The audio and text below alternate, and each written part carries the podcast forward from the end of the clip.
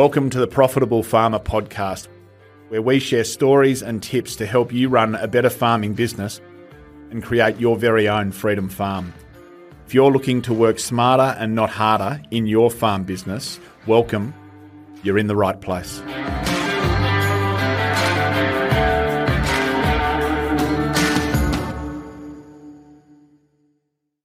G'day, guys, and welcome once again to Profitable Farmer. Um, I'm, again, I just get so excited at the start of each of these podcasts, especially when I get to interview incredible people like I get to in this one. Two episodes ago, I shared my backstory and my take on resilience, and then interviewed our um, well-being and head coach in Tracy Seacombe to get her spin on resilience and how families can turn up better to each other to support each other in farming in farm businesses to be more resilient. Now, about six weeks ago, our alumni at FOA was so lucky to have Maria Roberto speak at, at, one of our conferences and one of our dinners. And Maria was speaking between entree and main course in a beautiful restaurant to 110 farmers, which was a tough gig. But God, Maria absolutely held the audience incredibly um, and provided us not just with a compelling keynote, but just such an insightful spin and view, research backed on the neuroscience and the deep psychology that underpins resilience. And so I know, I know our alumni members were just blown away with what we spoke of, Maria, and um, the feedback we've had since has been incredible. And it gives me just huge pleasure to be able to share your 30 years of clinical psychology experience, but just more than that, your, your deep passion for this topic and wanting to help individuals and high performing teams to understand how they can engage each other better, perform better, and explore how to be more resilient um, in how they go about what they do. Welcome to Profitable Farmer, and thank you so much for your time. My pleasure, Jeremy, and thank you so much for the invitation to come and speak with you. I'm I'm as excited as I am nervous, so I'm uh, really keen to uh, try and answer as many questions as I can, but really excited about the possibility of opening up this discussion around resilience and what it is and how people are currently talking about it. Now, Maria, you've got a deep and extended background and connection to agriculture. Would you mind just sharing that connection?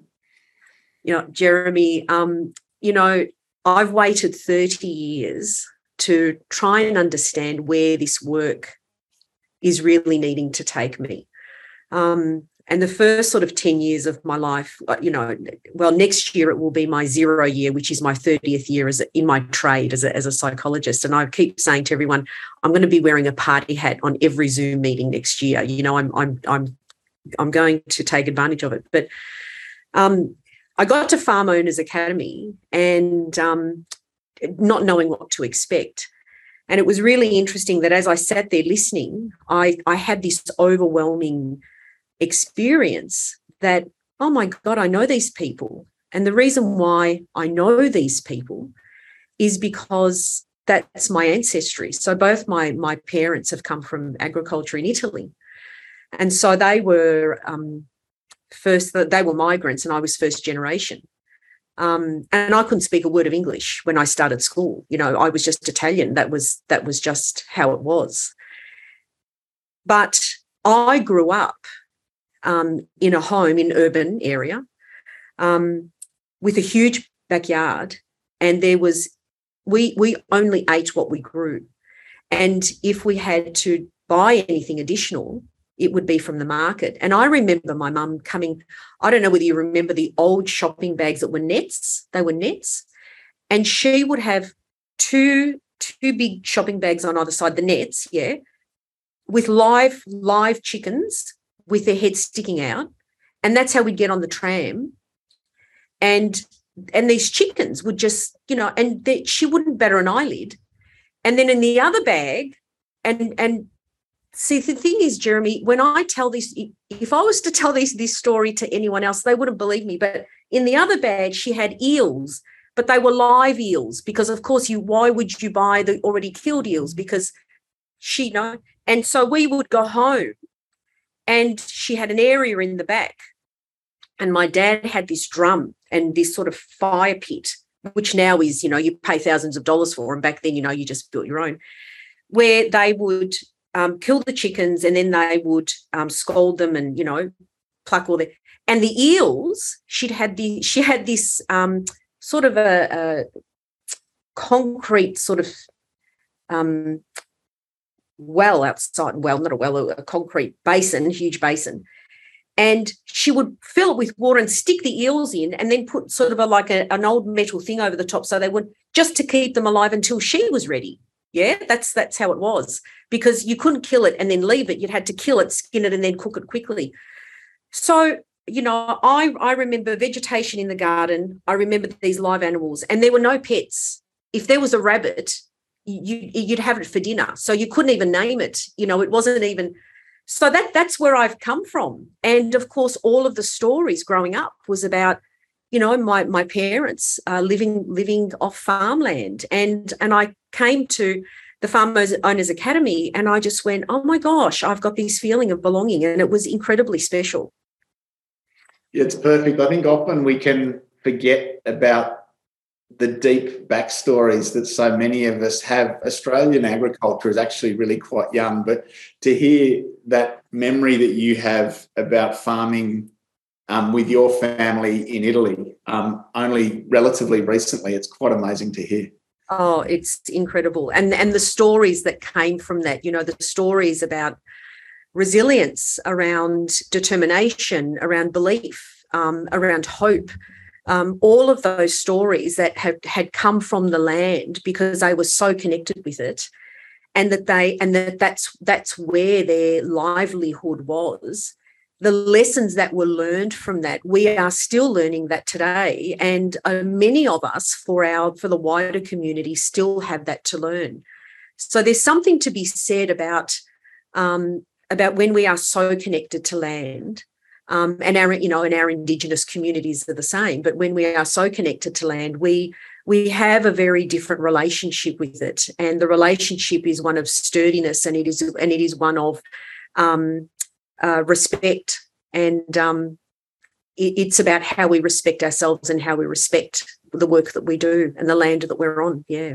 Mm-hmm. maria what's your connection with resilience and and then perhaps as a trained and highly experienced psychologist and being so well researched in neuroscience what's the definition of it so your your deep connection with it first, and then maybe the, the more formal definition of it. Look, it's been really interesting, Jeremy, because in my early years, a lot of my work as a psychologist, as people would know, psychiatry is the same, is that our task is to assess for, def- for deficit. Our task is to be able to look at lifestyles or people's patterns of life and look at it and go, well, what's wrong?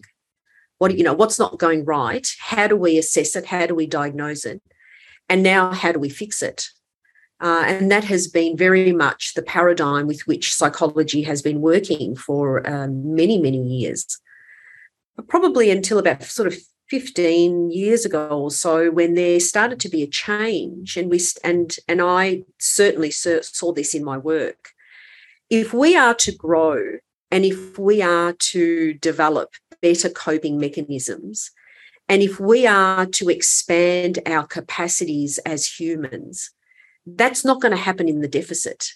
You're not going to get higher order thinking under depression. You're not going to get higher order thinking under anxiety. You're not going to get creative thinking under those really heavy mood states because those neurological states don't lend themselves to higher order thinking, you know, problem solving, um, uh, in depth insight, um, you know, being able to reflect is actually a really heightened, you, re- you require a heightened neurological state to do that. Um, and so when we think about, when I think about resilience, and what it's meant for me is that it really has changed the entire way that I practice psychology. And, you know, I was listening to your podcast um, and you said a couple of, well, you said a lot of, you said a lot of things that I, that I wished that I was sitting beside you. I felt like your wing woman. You know, I've watched Maverick. I've gone, you know, what I've been to the cinemas and I, you know, and as you were talking, I felt like I felt like a wing woman and I felt like turning and going, yeah, that's right. And and yes, and and you know, when you spoke about we need to be really careful about our belief systems in ourselves and we need to be careful about how we describe ourselves because if I say to myself, I have anxiety or I am depressed, it really does impact the way that we open ourselves up to intervention. And what we do know is that our minds are incredibly powerful and our minds are only as powerful as our as the health of our brain allows it to be and so suddenly we've got this really complex sort of state of saying well we need to be healthy and we need to have a healthy body and a healthy so that it looks after our brain. And we need to have a healthy brain so that our thinking um, can also reflect that level of um, health and fitness. And so resilience for me or well-being for me is very much about adopting a strengths-based approach. And a strengths-based approach is not denying that people experience anxiety or they experience states of depression because I, I first of all it's foolish and second of all it's unhelpful. But i but i do think that and as you were saying in your in the previous podcast we all experience states of depression. We all experience states of anxiety because it is normal to do that. To live a normal human life you need to live the entire spectrum of mood states and emotion.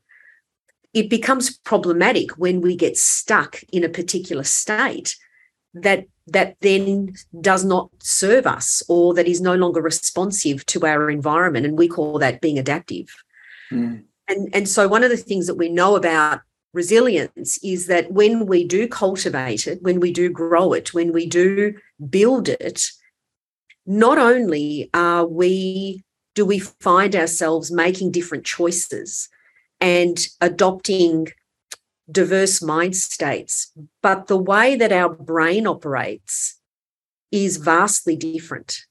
The way that our brain uses blood flow is vastly different. The way that our brain connects to every other part of the brain is vastly different. So, you know, under states of distress, you know, you get very focused, very narrow activation in the brain in only certain states that allow us to move into states of defense and under those states you you know we cannot optimize but we can protect. And so it's important to be able to do that in times. However that is not where our growth or our recovery sits. Our growth and recovery really sits in the area of understanding what well-being is. And what is it? What does it look like? Um, you know what what is it that we need to employ in order to be able to do those to to be able to do those things get you know move into those states and it was really interesting because you know and another thing that that you talked about which so I've got to tell you, when I was listening to your podcast, I had ear, uh, my earpods on and I was walking the dog down our local creek. I live in um, Strathmore for those Victorians, and we've got Moonee Ponds Creek down um, behind us just next to the school. Um, and it's just the most beautiful path to take next to the creek. And there's lots of, it's, you know, it's, it's full of shrubs and full of trees and it's been kept, you know, as much as possible to its original state. And as I was walking, I was listening to you talk about how your mindset as a young child was one of deficit and that your your negative comparison to those men around you who were bigger and better and broader and more capable and you compared yourself and you've just gone well i'm i'm not that. And i'm clumsy and i trip over myself and you know and all the rest of it. And i remember and and as as and as i'm listening to you i'm feeling really sad because a lot of that that was a lot of my upbringing too where i was the last but my parents didn't speak a word of English. And So I didn't feel like I, I really fit anywhere. But I remember being the last and being the less interesting, the less um, um, valued, simply mm. because I was such a child and my sister was 10 years older than me. Um, but it's really interesting how quickly we assess our environment and form a belief without really checking it out with anybody.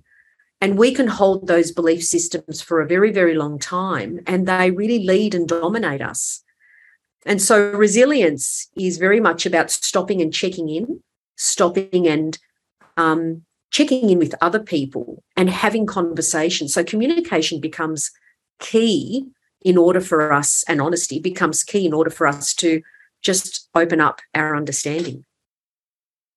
Thank you. I'm so excited to go a bit deeper into this now and to, to look at, I guess, the more formal and research based um, information that is about that supporting the work you do in resilience. Um, just before we do, I probably well, I do want to acknowledge that this conversation might challenge some of our listeners. And um, in the written introduction to this podcast, we're going to include some numbers that you can call if, in listening to this, you feel like you need extra support. But just on that, Maria, what are some of the the warnings, so to speak, um, for our listeners, so that they um, they can be prepared for the conversation we're about to step into? thanks, Jeremy. That's that's really important.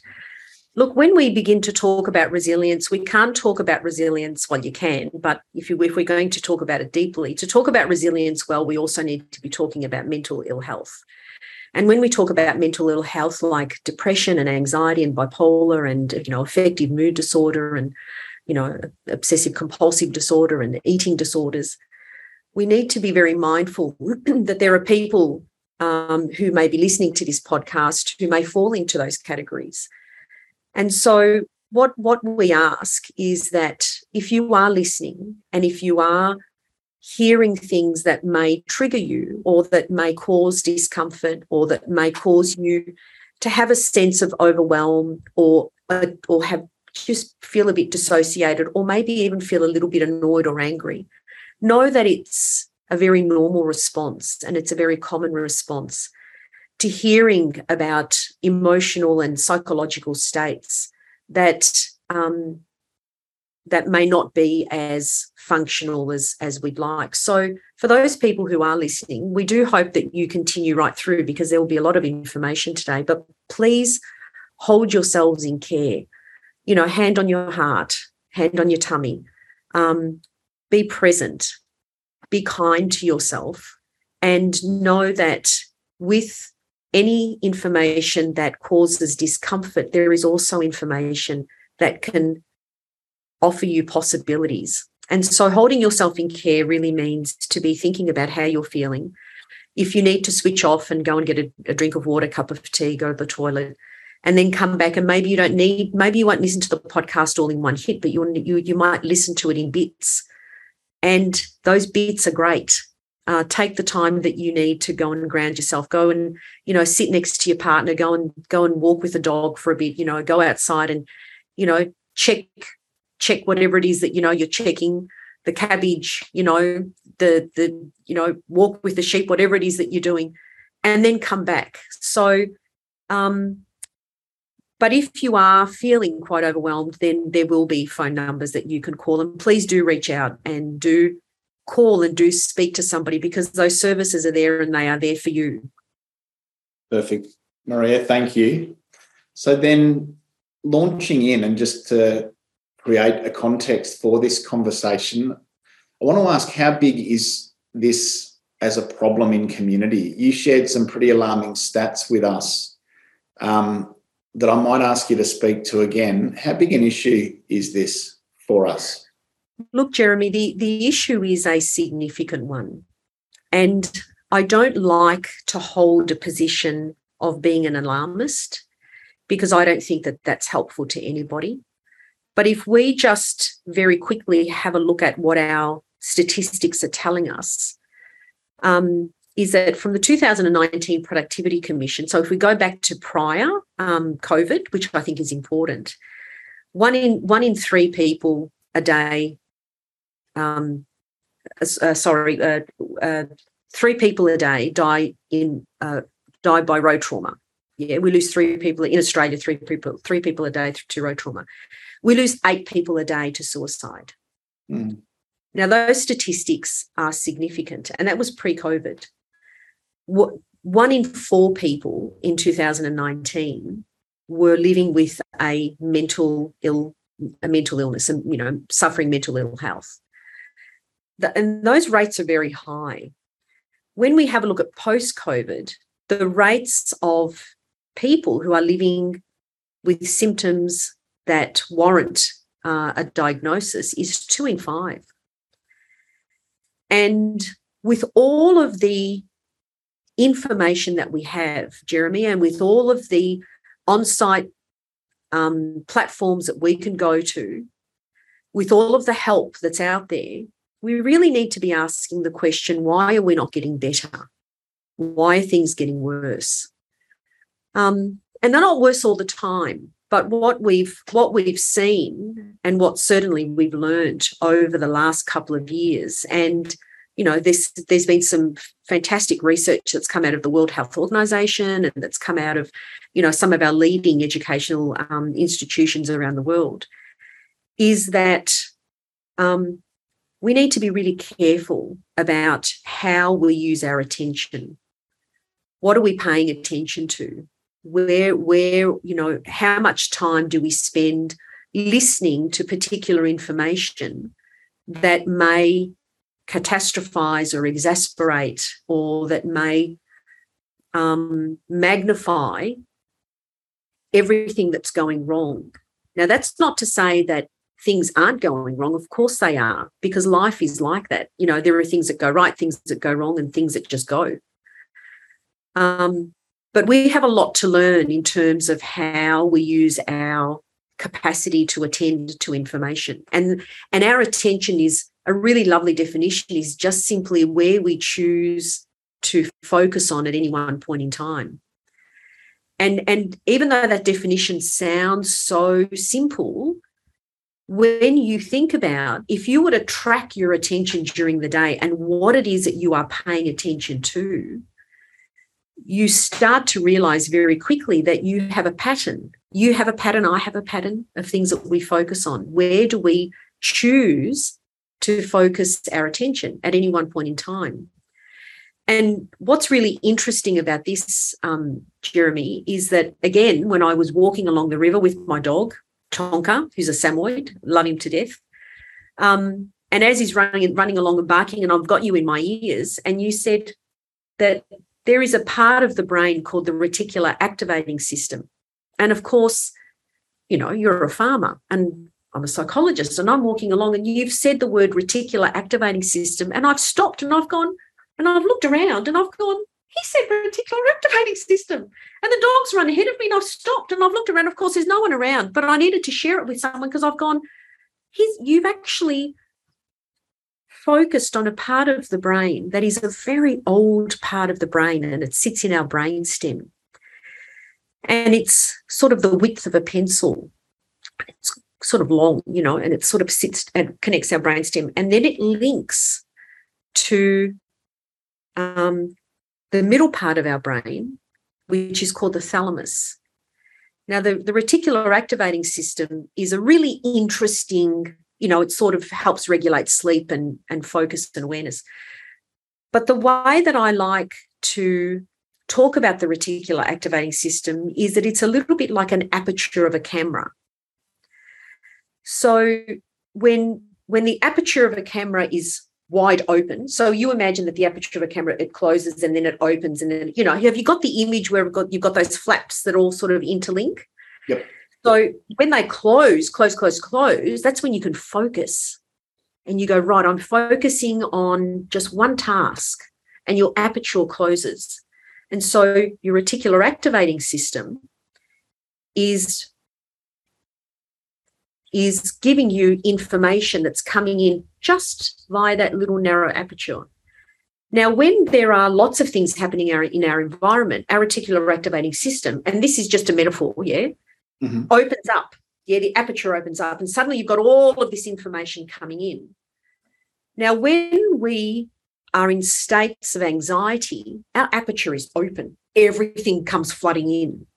And so, what that does is that it overwhelms us. And what we haven't done is that we actually haven't trained our aperture to close or narrow or open. We haven't we haven't trained it to be flexible. And so it becomes rigid. It's either open or it's almost closed shut. And closing shut is when i've got nothing coming in because i'm lying in bed. I've got my bed i've got my covers over me.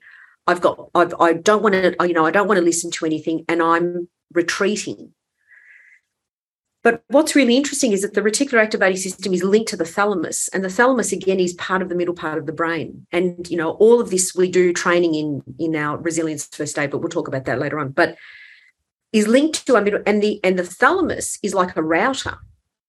It it takes all of the information from the reticular activating system, and and um, additional information that uh, comes in from our internal state um, so all of our senses, you know, what, what's coming in from all of our senses, and the two of them work really well. But the the the thalamus then holds it all, and it just and it routes it because then it's got to give it back out. Yeah, so it sort of turns to the reticular activating system and says, "Okay, give me what you've got.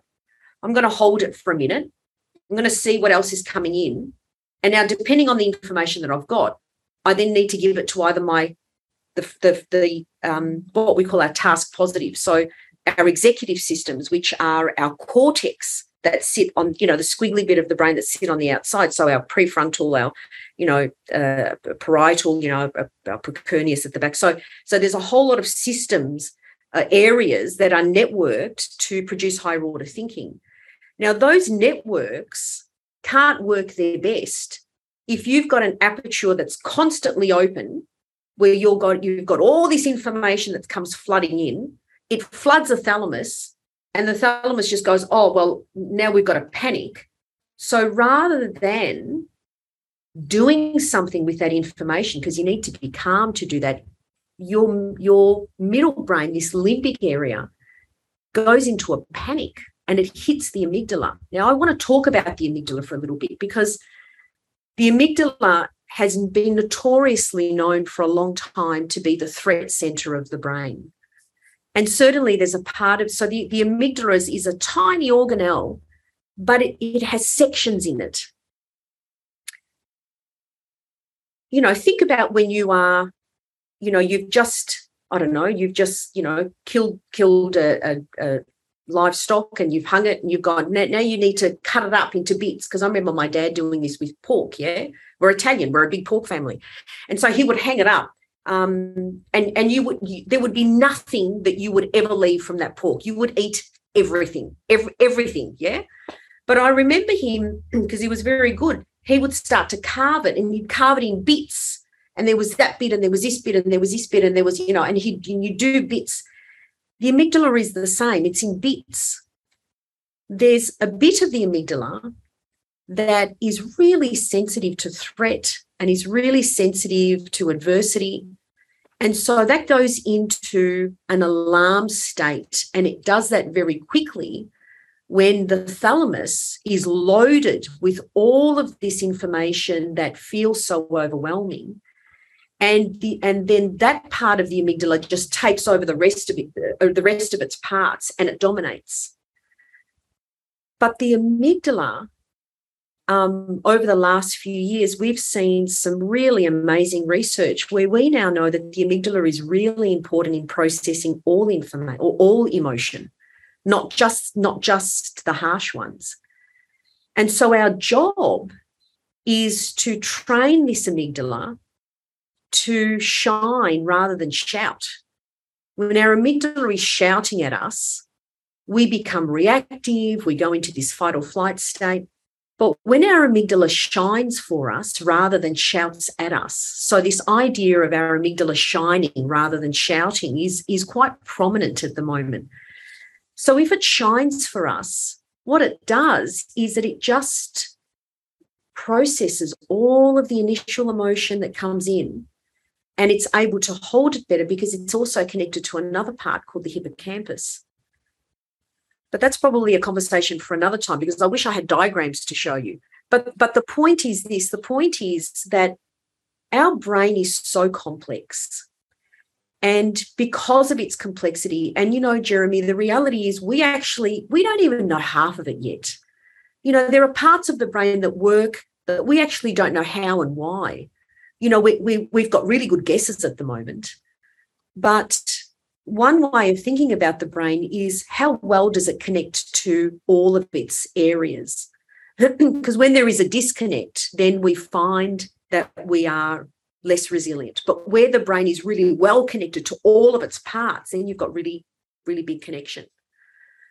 So the idea about training this reticular activating system goes back to attention.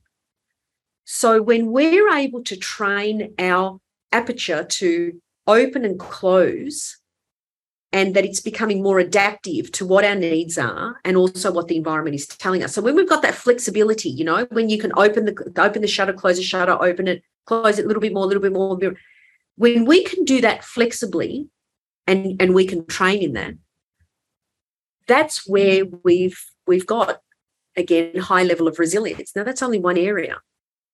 But that's training our attention. So you're absolutely on the money. I love um, how much we are learning about how our mind works. And now there's so much well researched science and neuroscience supporting a lot of the personal development and self improvement principles that, that we teach as coaches. Um, I'd love to explore this further with you, and let's go deeper into how the mind works. Um, when I'm stressed and under pressure, and my amygdala fires and I am in fight or flight.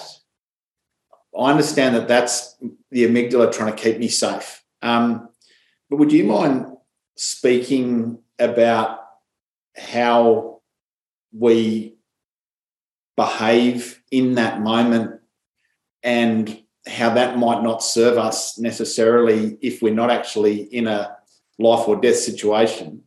and then even how to self-regulate um, and manage that fight or flight condition? Yeah. It's a really big question. So let's break it up a little bit. So when the amygdala is firing and it's shouting at us, that shout becomes really loud. So in our head, because it's so loud, we believe what we think. And so under under a um, under threat, under adversity, under challenge, because the amygdala shouts, this is a, you know just a metaphor that we use because there's a whole lot of other stuff that's happening. It's perfect. Because of the shouting, it actually draws itself a lot of attention, the amygdala. And what it does is that it draws a lot of the resources from the brain. So rather than the resources going to all of our great thinking areas, it draws it away and it keeps it all for itself because it has it's got a big job to do because it's shouting yeah? So when it shouts it shouts things like you're an idiot you're stupid don't do that um, don't trust them that's not okay. So the amygdala likes small short statements. The smaller the statements the more the amygdala is shouting. So the amygdala will shout idiot other colorful language. Yeah. Mm-hmm. Does that make sense? Yes. So the shorter your statement, the more your amygdala is shouting. So that's actually a bit of a that's a that's a flag for us. So if we're thinking in really, really short two or three word statements and they are loud, know that we are not in a good thinking space. And what we would normally see are re, uh, that we become reactive. Now, we become reactive because the amygdala is shouting, but when the amygdala shouts, it actually releases a whole lot of hormone into our system, into our endocrine system. And adrenaline is one of them. And there are a whole lot of others. But if we just talk about adrenaline at the moment, adrenaline is a really powerful hormone. And its job is to mobilize, it's a mobilizer. So when we are in a state where the amygdala is shouting at us, and then it dumps a whole lot of adrenaline into our system just through the HPA axis. And what happens is that we've got all of this body energy, this muscular energy. So we're more likely to throw things. We're more likely to use really aggressive language, not because we're bad people, but because we have this really strong mobilization effect to act out because we've got all this energy. And so we're most likely to slam the door. We're most likely to get into the car and speed off. We're most likely to um, behave in ways that are really reactive and and engage in heightened um, energetic behaviors, which we know to be aggression. And after that subsides, we walk away feeling so terrible about ourselves, feeling so shamed or guilty that we've behaved in ways that we actually didn't want or in ways that don't align with our values. And that and and then we we sort of d- develop this belief system that that's who we are. Well then no that's not right. It's just that we haven't trained this very old part of the brain this system this you know primitive part of the brain we haven't trained it. And we haven't learnt the skills. And so we are more likely to lean into that. So, how often and how for what duration can people in a farming or even an intense professional environment, and I think about surgeons and architects and engineers and others, how much time in a, in a day might people spend in that state? Oh, you know, Jeremy, that's a really big question. Because if the more we keep to ourselves and the more we close ourselves off in our head and just listen to what's going on in here, the more we believe what we think. And this, this sort of phenomenon of believing what we're thinking is just part of the human condition. Because I hear myself speak and I hear myself think, that's incredibly intimate. There are, I keep saying to people, there are two things that are so intimate to us in our lives. The first one is our thinking, and the second one are our emotions. Nothing will be ever more intimate to us than how we feel in our bodies and how we think in our head. And because we are so aligned, then we believe what we think. And I, and I do say to people, you know, we need to understand that this is a really powerful state because people will die for an idea. You know, if we develop belief systems where we believe that moving toward a point of death is in some way optimizing, and if we truly believe that, then we will act that out. And so, this idea that our thinking creates emotions and our emotions become so loud within us that we act them out. So, the more we stay in our head, and you know, you ask how long can we stay in there for? we can be in there for days, weeks, where we're just looping and looping and looping and giving ourselves, and we build a narrative. Like, so it's like what you were saying in the podcast. You know, you spent years as a kid going through primary school and then secondary school and then uni, and then, you know, you've got, you know, the, the great job in Sydney, and you go, and you spent years of this giving yourself this narrative, this story so, if we're talking about really heightened levels or spiking levels of anxiety or spiking levels of aggression, we could be in there for minutes and hours. But if we then bring that down a little bit, but continue to tell ourselves the same story, we, we act that out in our lives. We take less risks, we make less less decisions that are helpful. Um, so the Are You OK Day that you spoke about in your podcast the reason why that has to be so pivotal in our lives is because the minute that you go to someone and you go, Hey, what's going on for you? You become a circuit breaker to somebody's spinning head. And the minute that you ask, How are you? and that we allow those conversations to happen, the minute we start to say things out loud, and the second that I say things out loud, I actually hear what I think. Mm. And when you hear it externally, it sounds very, very different to when you hear it internally. And so the idea of getting people to talk is absolutely fundamental. It is fundamental in the way that we can support each other, but also give feedback. You know, one of the things you were talking about was learning about your cognitive distortions. And I love that. I think cognitive distortions should be placed in cow's milk for all those dairy farmers, and it should be sold on the shelf as full cream milk with cognitive flexibility. only. Because when you, when you teach cognitive distortions, what you're doing, and this is so foundational, what you are doing is that you are giving people a way of being able to detect whether their thinking is helpful or unhelpful. That's that's that's it. Yeah. If I've got unhelpful thinking, don't follow it. But if I've got helpful thinking, I can follow it. But how do you how do you know what's helpful and what's unhelpful if you're so connected to what you think? And so cognitive distortions actually give you the skill to be able to delineate, differentiate between what's helpful and what's not helpful. And there are many. There are many cognitive distortions. And, you know, people use different names for different cognitive distortions. Mm. But they are, I think, so fundamental that we should be teaching this, and we do, by the way, but we should be teaching this in primary school. We should be teaching it as a, as a foundational skill because if you've got that really early on, that becomes an inoculation of early onset depression, early onset anxiety. Yeah.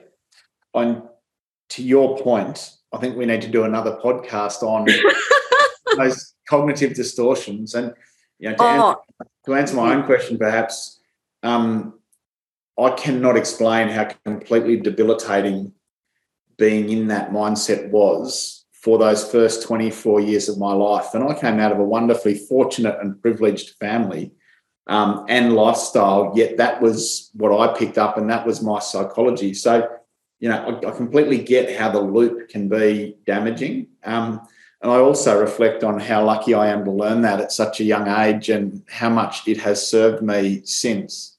I guess with this, when the amygdala fires, and what you've talked about is we kind of can go into fight or flight, and that takes up a lot of our mental resources so that it shuts down the parts of our brain, like the prefrontal cortex, that um, supports higher um, order. order thinking how do we self what, what can we do to self-regulate to quieten the amygdala and then over time even train the amygdala so that very few situations require a fight or flight response. Yet that's as you say that's that's what plays out. That's what that's that old mind reality. How do we manage our amygdala and then give ourselves the ability to re-engage that higher order thinking? I think it's the prefrontal cortex, so that um, we can come back into a place of critical thinking, creative thinking, problem solving um, without the intensity that the amygdala can bring. Okay, so I, I want to give you an image. You know that image that Michelangelo painted in the Sistine Chapel, where man has his finger out and then and then you know god's got his finger out and they're just about touching I, I want you to go to that image because the idea is that god's image is you know his finger is our prefrontal cortex. That's that's where the higher order thinking is yeah? That's that's where that's where the the big the big shine is yeah? Our amygdala is us. When we build resilience, what we are doing is that we are building skills and strategies to build up that prefrontal cortex. Um, so, you know, we learn things like how to create really good goals for ourselves, how to develop a very clear vision, because when we do that then we're moving forward. And i'll come back to that definition in a moment uh, the definition of resilience because I'm, I'm you actually asked me before and i didn't answer it but we'll get to that. So the idea is that the the more time we spend building the fitness of the cortex so building that prefrontal cortex. So I, I want you to think when when you are spending time building that prefrontal cortex so problem solving uh, planning um, uh, being able to be really resourceful having uh, broader thinking being more flexible with your thinking when you start to build that that's that's the connection. And what that does is that the stronger that is, the more it can quieten the amygdala because it, it then becomes louder than the amygdala shout. And so then what, what the, the idea is to actually have them touching, not have the gap, but have them touching. Because when they touch, your cortex is able to just quieten that down. It's able to hold it and keep it calm. Does that make sense? Yeah, it really does. I was reflecting on one of the things I've always done with my kids is when they fall off the motorbike and their knees covered in blood or whatever, I'd make a point of not panicking and I ask them, is this major, medium, or minor? And um, I've framed up that if your arm's broken, that's a medium. Um, and so, well, what's major? I can't. I can't tell you how often I've said, guys, major, medium, or minor. They've said minor, and then I've just seen their whole physiology change. They might have fallen out of a tree or whatever. Um, I remember once my son threw a pitchfork. He was practicing his javelin, and it got one of my other sons in the eye. Um, and again, I sort of said to them both major, medium, or minor, and um, they both said medium. I was like, right, well, let's just work through this that way. And they both really settled down. So is there a question like that that we can ask ourselves when we're feeling real stress and overwhelm that helps us keep perspective in that moment, which which in and of itself might quieten the amygdala and allow the prefrontal cortex so, to yeah. so there's a series, yeah, there are a series of questions. I have to say, I actually really like yours. Um, I'm going to borrow that if that's okay. I think that's fantastic. Is this is this mild, medium, or major? What's a major for you? Because oh a pitchfork is sort of a, a bit major for me. What's major for you? Oh, major for me would be near death. One of my kids has um, looks like he's he's broken his neck or um, yeah.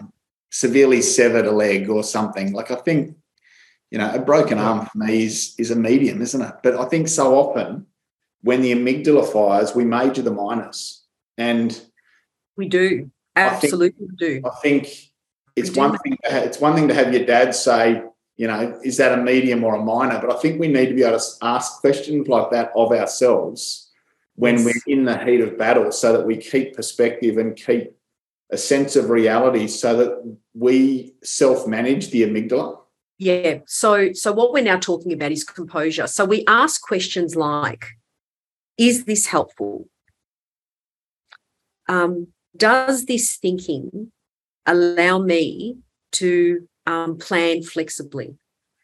Does my thinking allow me to be adaptive?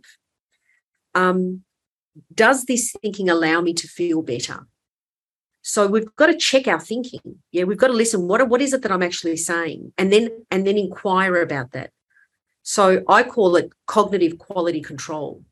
Nice. It's a little bit like, you know, you're standing at, at a conveyor belt and every box that's coming past, you're checking it. Yeah, you're, checking the corners, you're checking whether it's, you know, because what you want at the end is is the high quality product. So I've got to do my job, and my job is to inquire and and and have some quality control over that thinking. So if you put a thought on a conveyor belt and you look at that thought and you say it out loud and you go, well, and then you inquire, and that's inquiry process. And you go, well, is this thought helpful? Does it allow me to be productive? Does it allow me to be adaptive? Does this thought, does this thought allow me to um, respond flexibly? Does does this thought allow me to feel better about myself? Does this sort of allow me to now think about how to move forward? And, and a great question that I love to ask people is what would you say if a friend was thinking the same way as you? What would you mm. say to them? How would you respond to a friend who is thinking like this? Because when you do that, you actually what what happens is we're asked to not reflect on ourselves, but we're asked to reflect on what someone else would would be you know how would we respond to them if they were thinking like that? And you will immediately get a completely different answer. You know if i if i walked around saying to myself oh i'm an idiot i'm an idiot i'm an idiot and then someone said to me well how would you respond if your friend was saying that to you? And i go well if i had a good friend that was going around saying i'm an idiot i'd be saying no you're not an idiot. You've actually got really good resources. In fact there are so many good things about you that make you incredible we would never talk to other people the way that we talk to ourselves with such disdain, with such resentment, with such um, self flagellation. And yet we allow it because we don't go in and check our thinking. So asking some of those questions just becomes really important. That's a great comment. Um, one of my mentors, Marshall Thurber, shared this article with me about mastery. And if we want to be in pursuit of mastery in anything, um, one of the first things we have to do is have deep compassion for ourselves. Isn't it interesting that I can't be a professional golfer, I can't be a professional farmer, I can't pursue excellence in anything until I'm kind to myself. Um.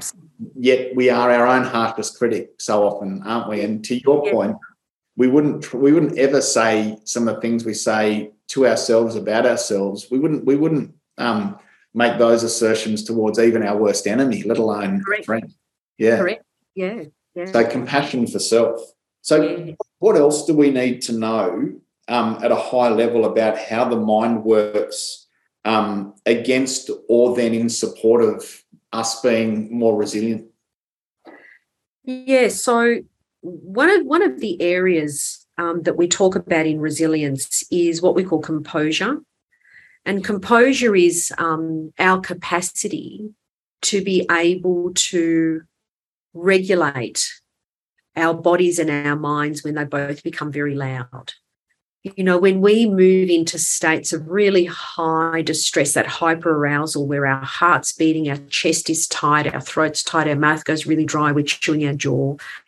Um, you know, our, our, our legs feel like they, they're jelly or that we want to run or or that sometimes we, we can feel really confused.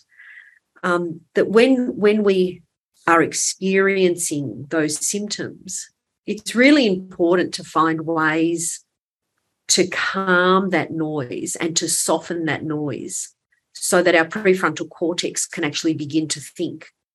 You know, like, you know, it's that amygdala shout. So things like stopping and pausing go go and grab a water, go and grab a cup of tea, go for a walk. Movement seems to be picking up a, a huge amount of interest in research lately. Um, they're, they're calling it forward ambulation. And forward ambulation is this idea that we become far more responsive to our environment if we have some forward moving, and it's got to do with eye movement. We can go into it deeply, but let's just leave it like that at the moment.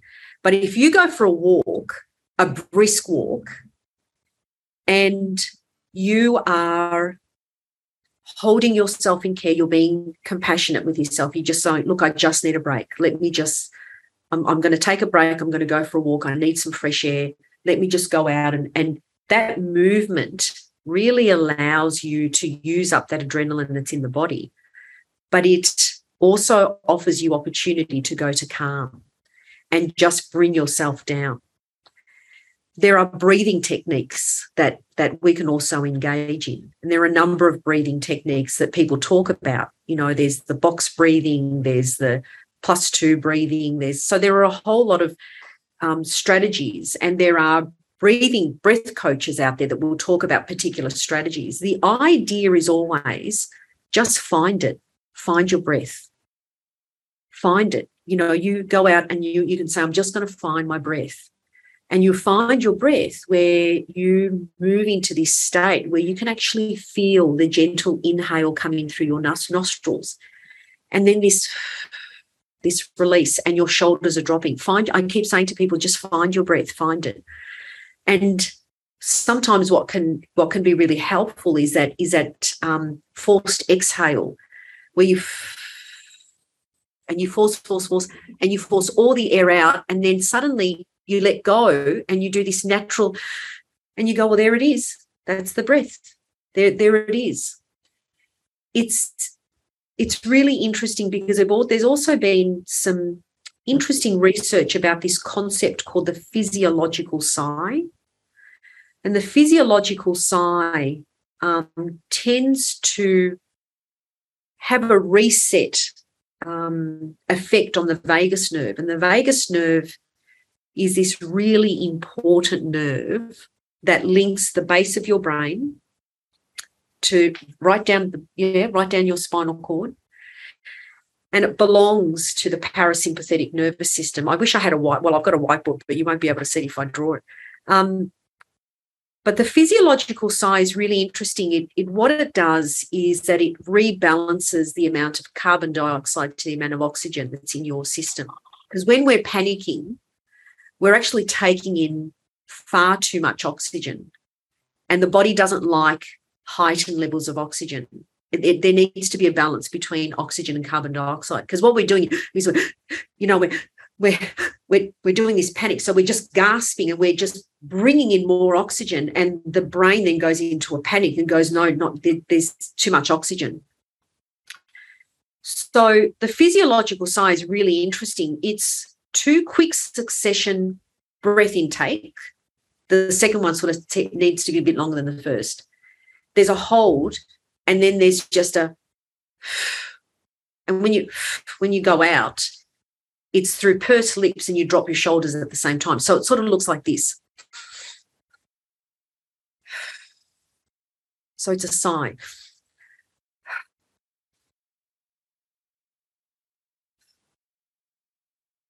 It's actually really powerful. You actually only need, well, look, the research, if you've listened to sort of Dr. Andrew Huberman, who's one of my muses at the moment, he's um, I'm just obsessed with his work. He's a neuroscientist in the States. And uh, and Andrew Huberman has done a huge amount of work around the physiological sigh, and I would encourage you to go and find it and have a look. Or I'm happy to send you the link.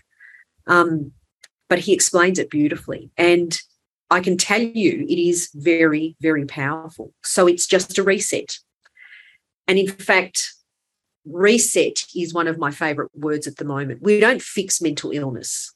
We need to move away from that. We don't fix depression. We don't fix anxiety. That's that's not how the human body works. You know, we're organic. We're not me- we're not mechanically um, con- contrived or built.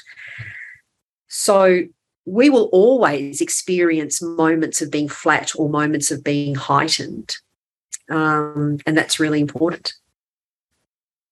I think it's so true. Um, and to your point right at the outset, we're going to have situations thrown at us in life that challenge us, and resilience is how we adapt and respond. Um, but we don't. We need to be careful with these labels, but also um, we've got to be okay living with the conditions and and being able to take them on and self-regulate and self-manage. And so I love you sharing with us how to find calmness, how to find composure, um, and using that that breath work as an example um, to self-regulate so that we can you know come back to a situation and work through it constructively.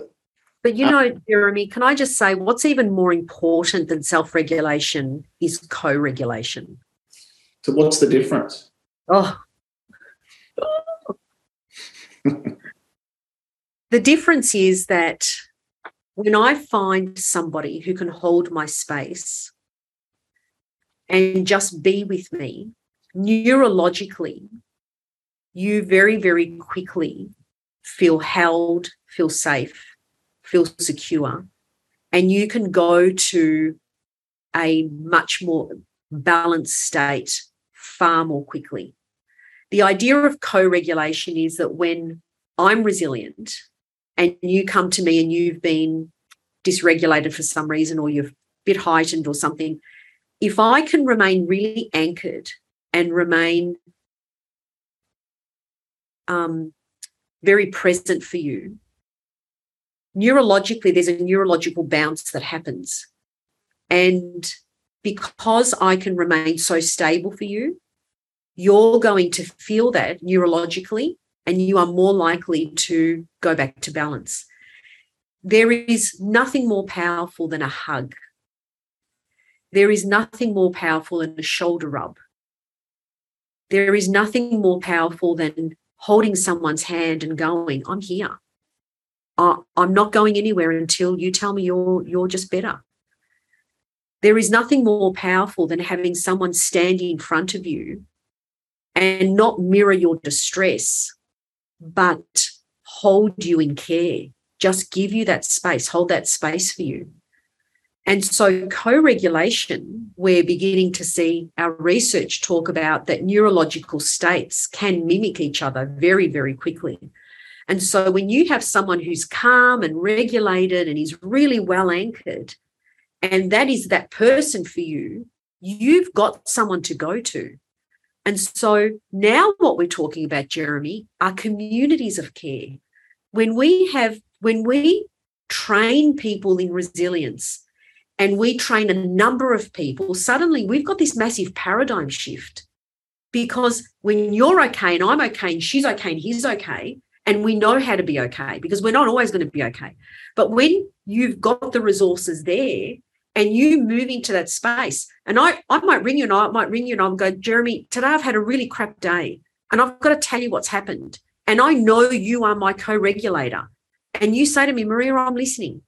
I'm to I'm to pop open a beer. I'm to go sit on my balcony. I'm to put my legs up, but I've got you on the phone. I'm listening. Talk to me. I'm here for you. That, that is really powerful co-regulation. You, you, you've had a hard day out. You go back to your wife at the end of the day. And she's slamming plates and she's throwing pots, and you know, the kids are and things haven't gone right. She's burnt the butter, she's yeah. And you've walked in, you've had a hard day too. But you can see she's not regulated. And you just walk up to her and you say to her, I'm really happy to be home and I'm happy to be here. Tell me what I can do for you. Do we need five minutes? I'm not going anywhere. That in itself is very, very powerful mm. because the butter is minor. But when you're distressed, the butter's major we turn the minor into a major, exactly like what you've said. But when you've got someone to co regulate with, suddenly you don't feel so abandoned, but you feel so connected. And it's that connectedness that creates co regulation. Very, very powerful. I think that really speaks to the really important leadership role that we each play in family, in family business, and in community. Um, I think it's rarely talked about that concept of holding space for someone else. Um, but if you can be calm, or if I can be calm and composed and be there for people in my team, in my family and community, it's such an important leadership role. I'm so lucky to have a, a spiritual guide and my coach in Dig, who I spend about an hour and a half or two hours with him every week, and he just holds space for me to explore. Um, and reflect and and having that is priceless and so worthwhile just for our listeners to check in on that who do you have holding space for you um, so yeah. that and you can check in and and explore some of the things that we're talking about yeah. and and the other question jeremy is who do you hold space for so yeah. not only who holds your space yeah who who co-regulates you who who is the person that you help to co-regulate mm. because we we know what that feels like when we are being co-regulated when we're being held when we're being connected when you know when but then take that and then go now who who am i going to hold space for? Who needs my co-regulation? And can you see how we're past we're just passing it forward?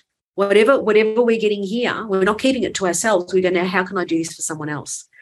Yeah. and we create communities of care and that's really important. But what's even more important here so let's now go to the definition really quickly.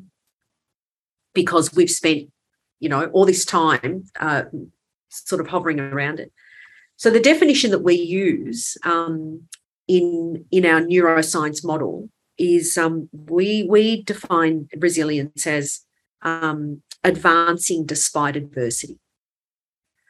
Three words, but very very powerful, and that those words are inviting a very broad perspective. When I was listening to your podcast, you were talking about epichromia. And epichromia is, is the, the process that occurs when there is a bushfire and trees are burned to a crisp. Yeah, everything's just black. And then you wait a couple of months and then and that that those burnt sort of shells around the tree, they fall off and you've got new sprouts forming. That's epichromia. Now, resilience is not not being in the fire. Yeah. Resilience is not that you avoid the fire. Resilience is about knowing how hard it is to be burnt and and being very present in knowing what that experience is like. See, resilience is not something that feels good. I think we need to be really clear with people. When you are being resilient, when you are in a when you are in a, a an, an active, immediate state of being resilient, it's not going to feel nice. What feels nice is that you've been able to move through it and look back and go, gee, I was resilient then but then didn't feel good. So it's this idea that you do experience the distress, you do experience the burn, you do experience resilient people don't avoid that. They they experience the adversity but you advance despite of it. And it means this idea again to forward ambulation is that you've got to continue to move forward. Because if you move back, it's depression. And if you jump forward, then that's anxiety because then you expect the worst.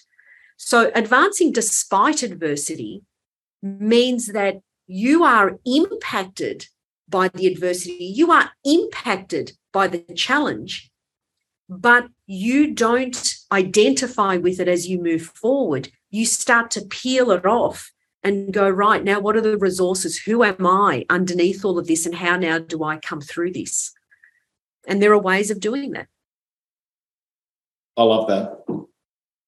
Incredible. Thank you. And we don't always have to feel good um, in that process. I, I love that. So, Maria, would you mind speaking to the program that you've created, Resilience First Aid? I'm keen that our listeners understand that. And absolutely, I want to share a link to that so that if people um, want to explore that as an opportunity for them, that they have the ability to. Can you just speak to your program? Yeah. So um, I, I it's I've helped co-design it. So um, the um, the organisation behind um, Resilience First Aid is driven, and they're in Sydney. And uh, uh, Jurie Rossouw is the director of that. And I've been so fortunate to be asked to come in and, and help co design the program. And the program is based on the PR6, and the PR6 is a resilience model and it's based on neuroscience. So the PR6 stands for Predictive Resilience Factor 6, and 6 means that there are six domains to resilience.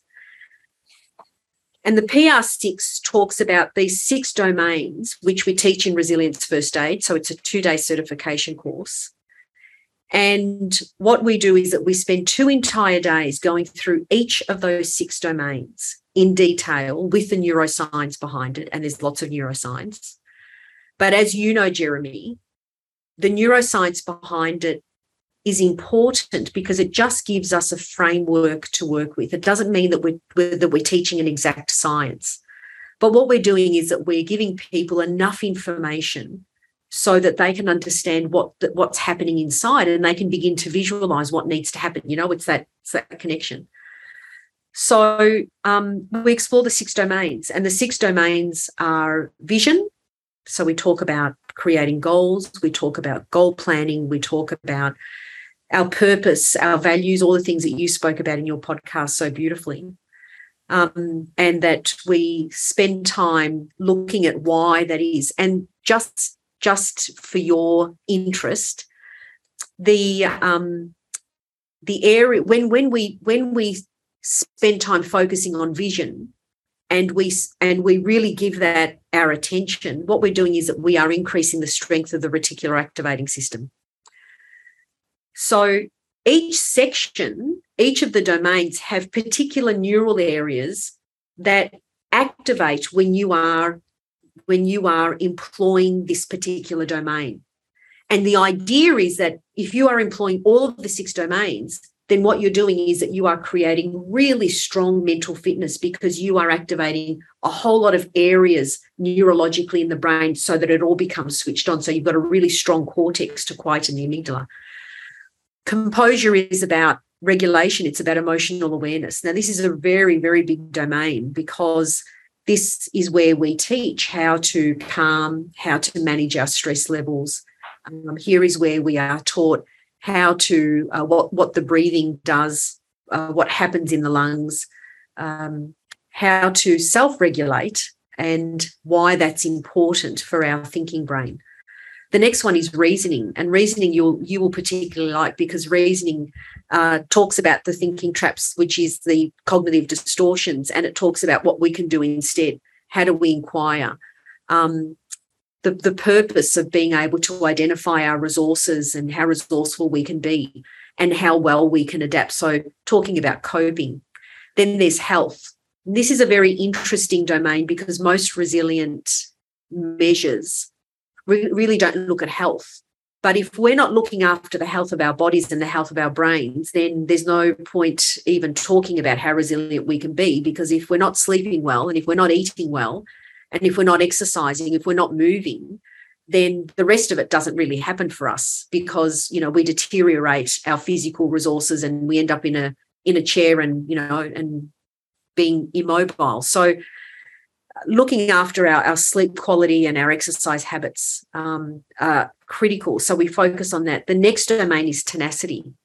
And tenacity is our ability to focus attention, to look at optimism, and the role that optimism that that that hopeful thinking what that does for us and how we have forward thinking and forward moving in our in our thinking so that we are constantly building this level of tenacity where we uh, raise our level of motivation where we continue to persevere and persist and then the last domain, which I have to say is my favorite, which is collaboration. And collaboration is very, very much about co regulation, connecting. How do we connect with people? How do we reach out?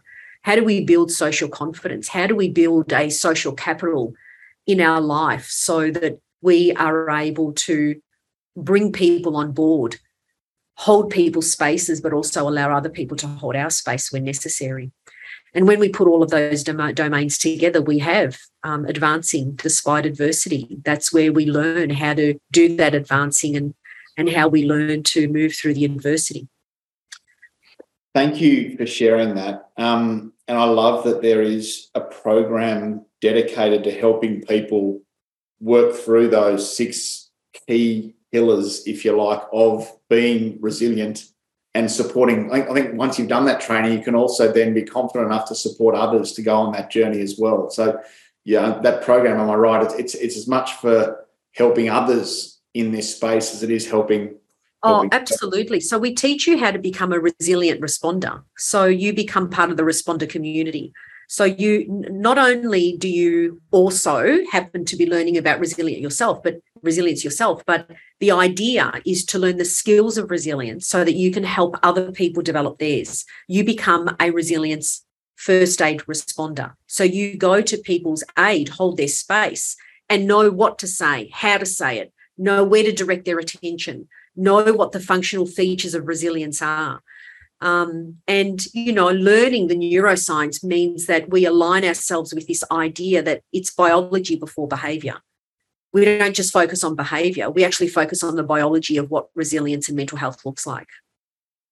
Perfect, Maria. Thank you. Have three more questions for you. And before I ask these, if it's okay, um, let's do another podcast on cognitive distortions. I think it would be incredible. Um, I'd love to allow our members, our listeners, to kind of reflect more fully on each of those key cognitive distortions, if that's okay. I'd love, I, I would absolutely love to. Yeah.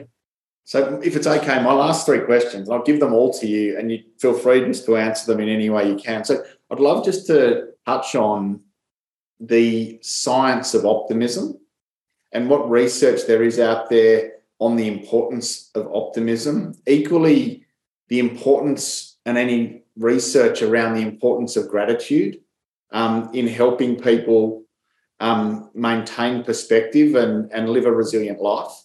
And then my last question is just a final tip for our listeners on what you would have them do on this journey? Where do they start? What do they do to explore this and that topic of resilience perhaps a little more fully? Nice. Yep. So the, the, science of optimism is enormous. And the role that optimism plays in our mindset as well as our neurological landscape is that it offers what we call the positivity offset. So when we are in spaces where we are not not coping, where we have heightened negativity, where our attention is all on all the things that are going wrong, there is this concept that we call the offset. So what we what what research sorry has found is that if you go in and try and just work with changing all the negatives and trying to turn them all into positives, um, it's really ineffective because the reality is that there are some things in our lives, some ways of thinking that are negative that is really important. You know, things around checking for safety and things around, you know, what are the dangers? So you can't turn them all into. But if we hold those realistic negatives in place and then we introduce some positives, it becomes an offset. So rather than our life being like this, where, where we're really focused on negatives and we're feeling really crap about ourselves all the time, because when we think that, we feel that, and and our positive life is down here, to offset and to bring that back to balance is that we start to engage in, on purpose, by the way, we start to engage with strategies that allow this balance to come back up, that, that, that allow what we call the positivity offset.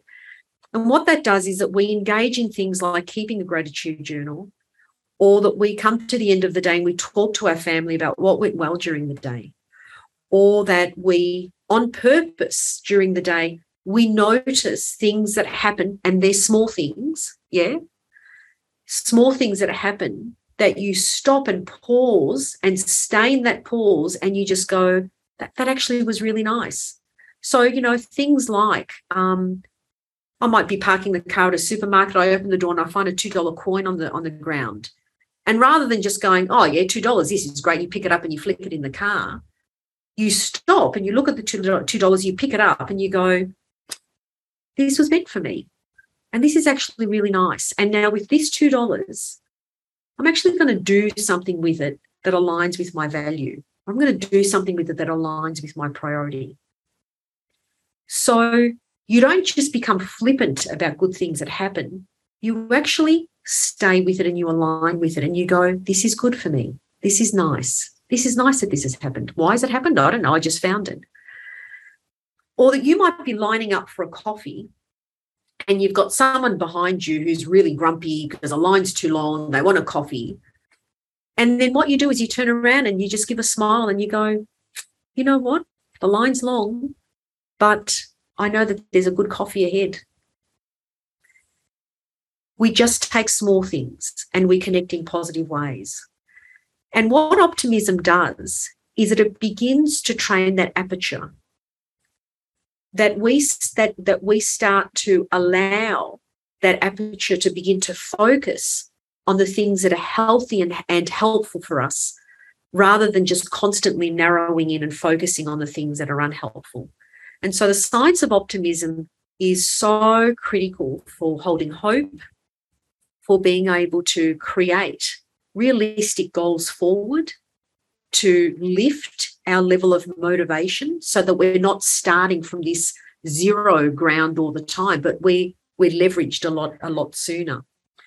So that optimism plays a very very crucial part in also helping helping helping us to strengthen our prefrontal cortex. And the last part of your question, which I now have forgotten, was well, you've touched on gratitude, and I think it does link in with optimism, doesn't it? Um, yeah, so just the importance of gratitude.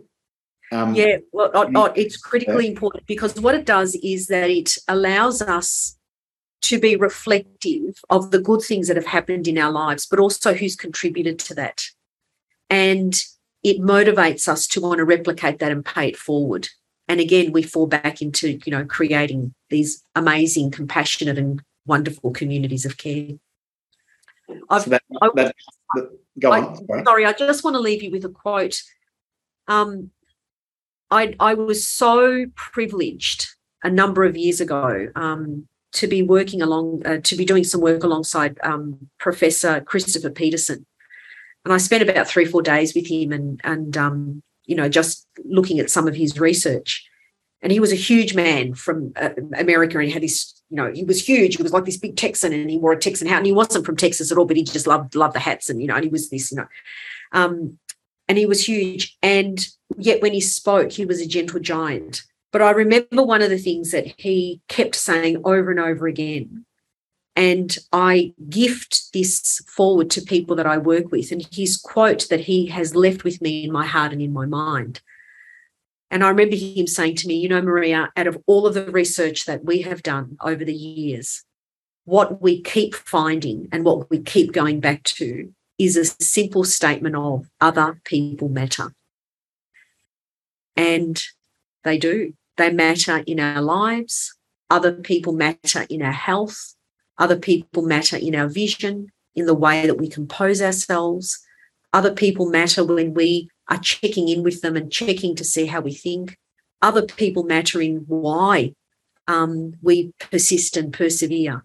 So the people that we have around us that we keep in our circle, they matter to us.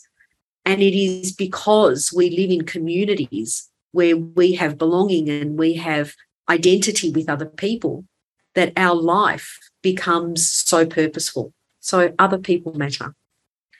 I love that. And what a perfect way to finish. I find when I'm off my game and not on my A game, if I reflect on where my focus is, I'm I'm being very self-centered and self-focused and you know caught up in my own thoughts and what's not going okay for me. But one of my self-corrections now is to turn my attention back to being in the service of others. And when I do that, I find that everything changes in my psychology. And you know, that's one of the key things that helps me self-correct. So I think it's a nice way to finish that that you know, if we're not feeling okay, look how you can you know reach out and care for someone else, and maybe just the doing of that can help you on your on your path to resilience and and improvement.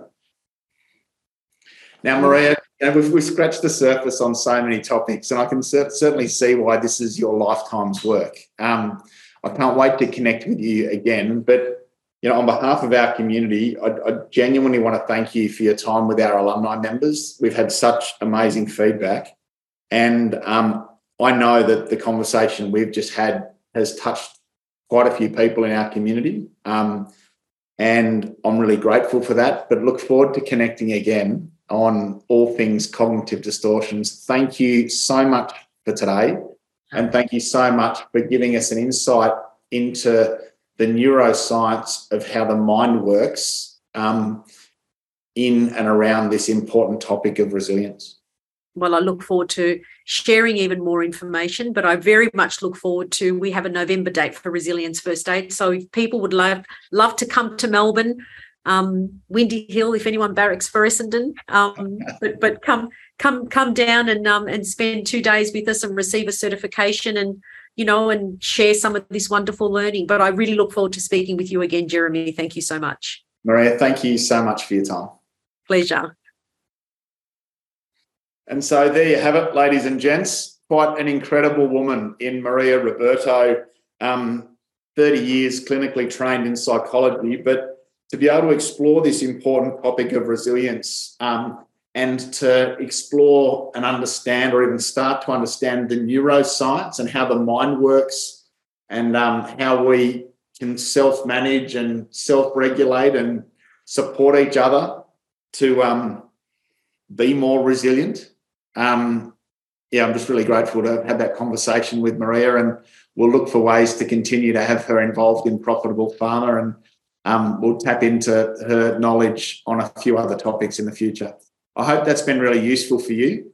And as we said at the start, if this has triggered anything for you um, that you feel like you need more support on, in the written intro to this podcast, we'll share some numbers that you can call for more support. Thank you for listening once again um, and take care. Bye for now.